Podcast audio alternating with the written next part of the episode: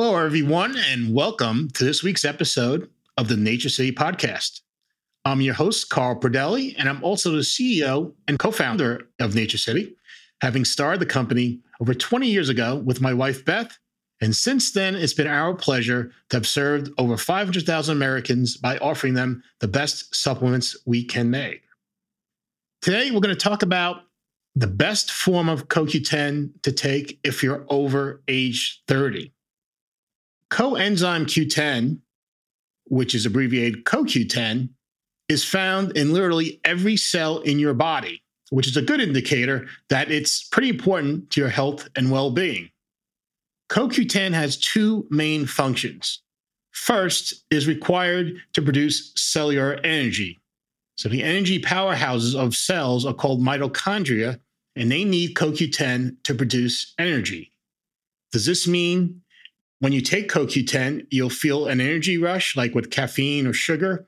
No, it's not a stimulant you'll feel right away, but cellular energy is what your heart, muscles, and other organs use for energy to function properly. You can think of CoQ10 as part of the gas that powers your car and makes it go. CoQ10 is particularly important for fueling your heart's pump, pumping of blood. The second main function of CoQ10 in the body is it's an important part of your antioxidant system, which, as you may know, helps protect you um, from the damages of, of oxidative stress and just helps you really age more in a better and more healthy way.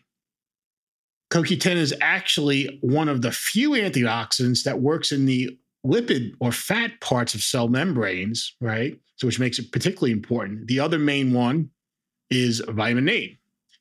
Unlike vitamin E, your body can make CoQ10, but this production peaks in your 20s.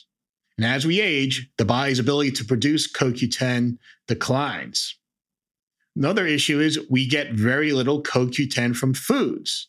So if you're not getting CoQ, if your body can't make CoQ10, and we're getting very little from food, your only other real alternative is to take a high quality supplement. Now, over 90% of the CoQ10 your body uses is in the form, in the active form of CoQ10, which is called ubiquinol. I think it's derived from ubiquitous, since CoQ10 is in every cell. This is called ubiquinol. ubiquinol. And we recommend when you're looking for a CoQ10 supplement, you choose something made with ubiquinol. But that's not what's in most CoQ10 supplements you see for sale. Most of them contain the oxidized form of CoQ10, which is called ubiquinone. Now, your bodies can't use ubiquinone directly, but it can convert ubiquinone to ubiquinol which is again the active form of CoQ10 your body puts to work.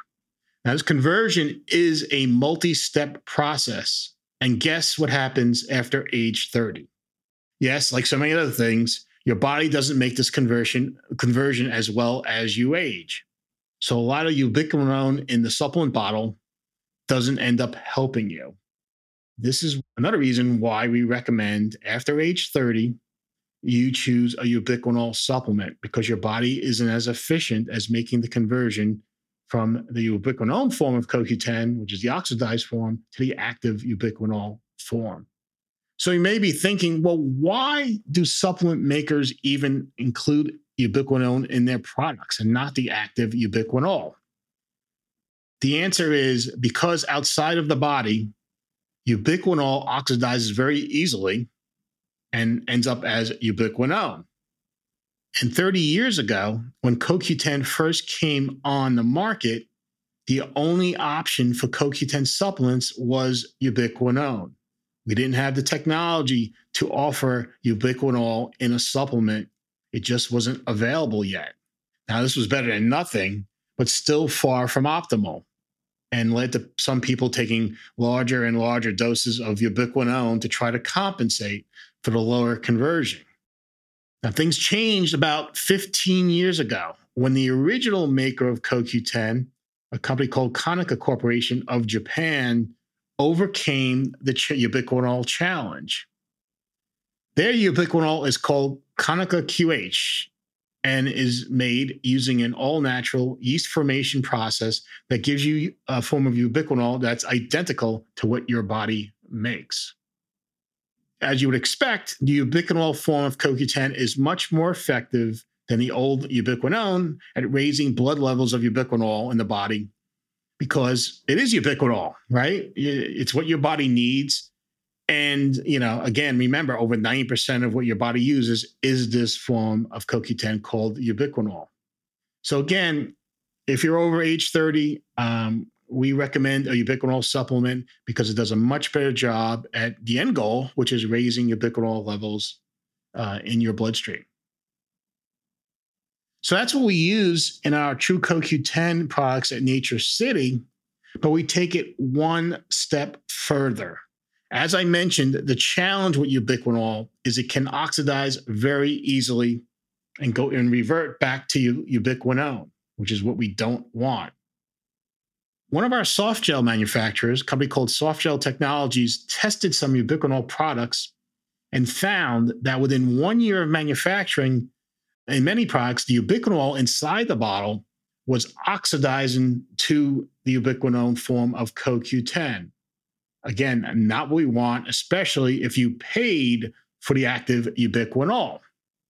Softgel technology addressed this issue by developing a stabilization technology, you know, which uses other antioxidants like alpha lipoic acid, some fatty acids, that really keeps the ubiquinol as ubiquinol right through the expiration date on the bottle. So with CoQ10, you can be confident that whether you take that that soft gel on the first day after manufacturing or two years later, you're still getting the ubiquinol which you desire. On top of this, they published a study to show that this technology also helps you increase your levels of ubiquinol in the blood, which is again the end goal. They compared 100 milligrams of ubiquinol with the stabilization technology to 100 milligrams of the old ubiquinone.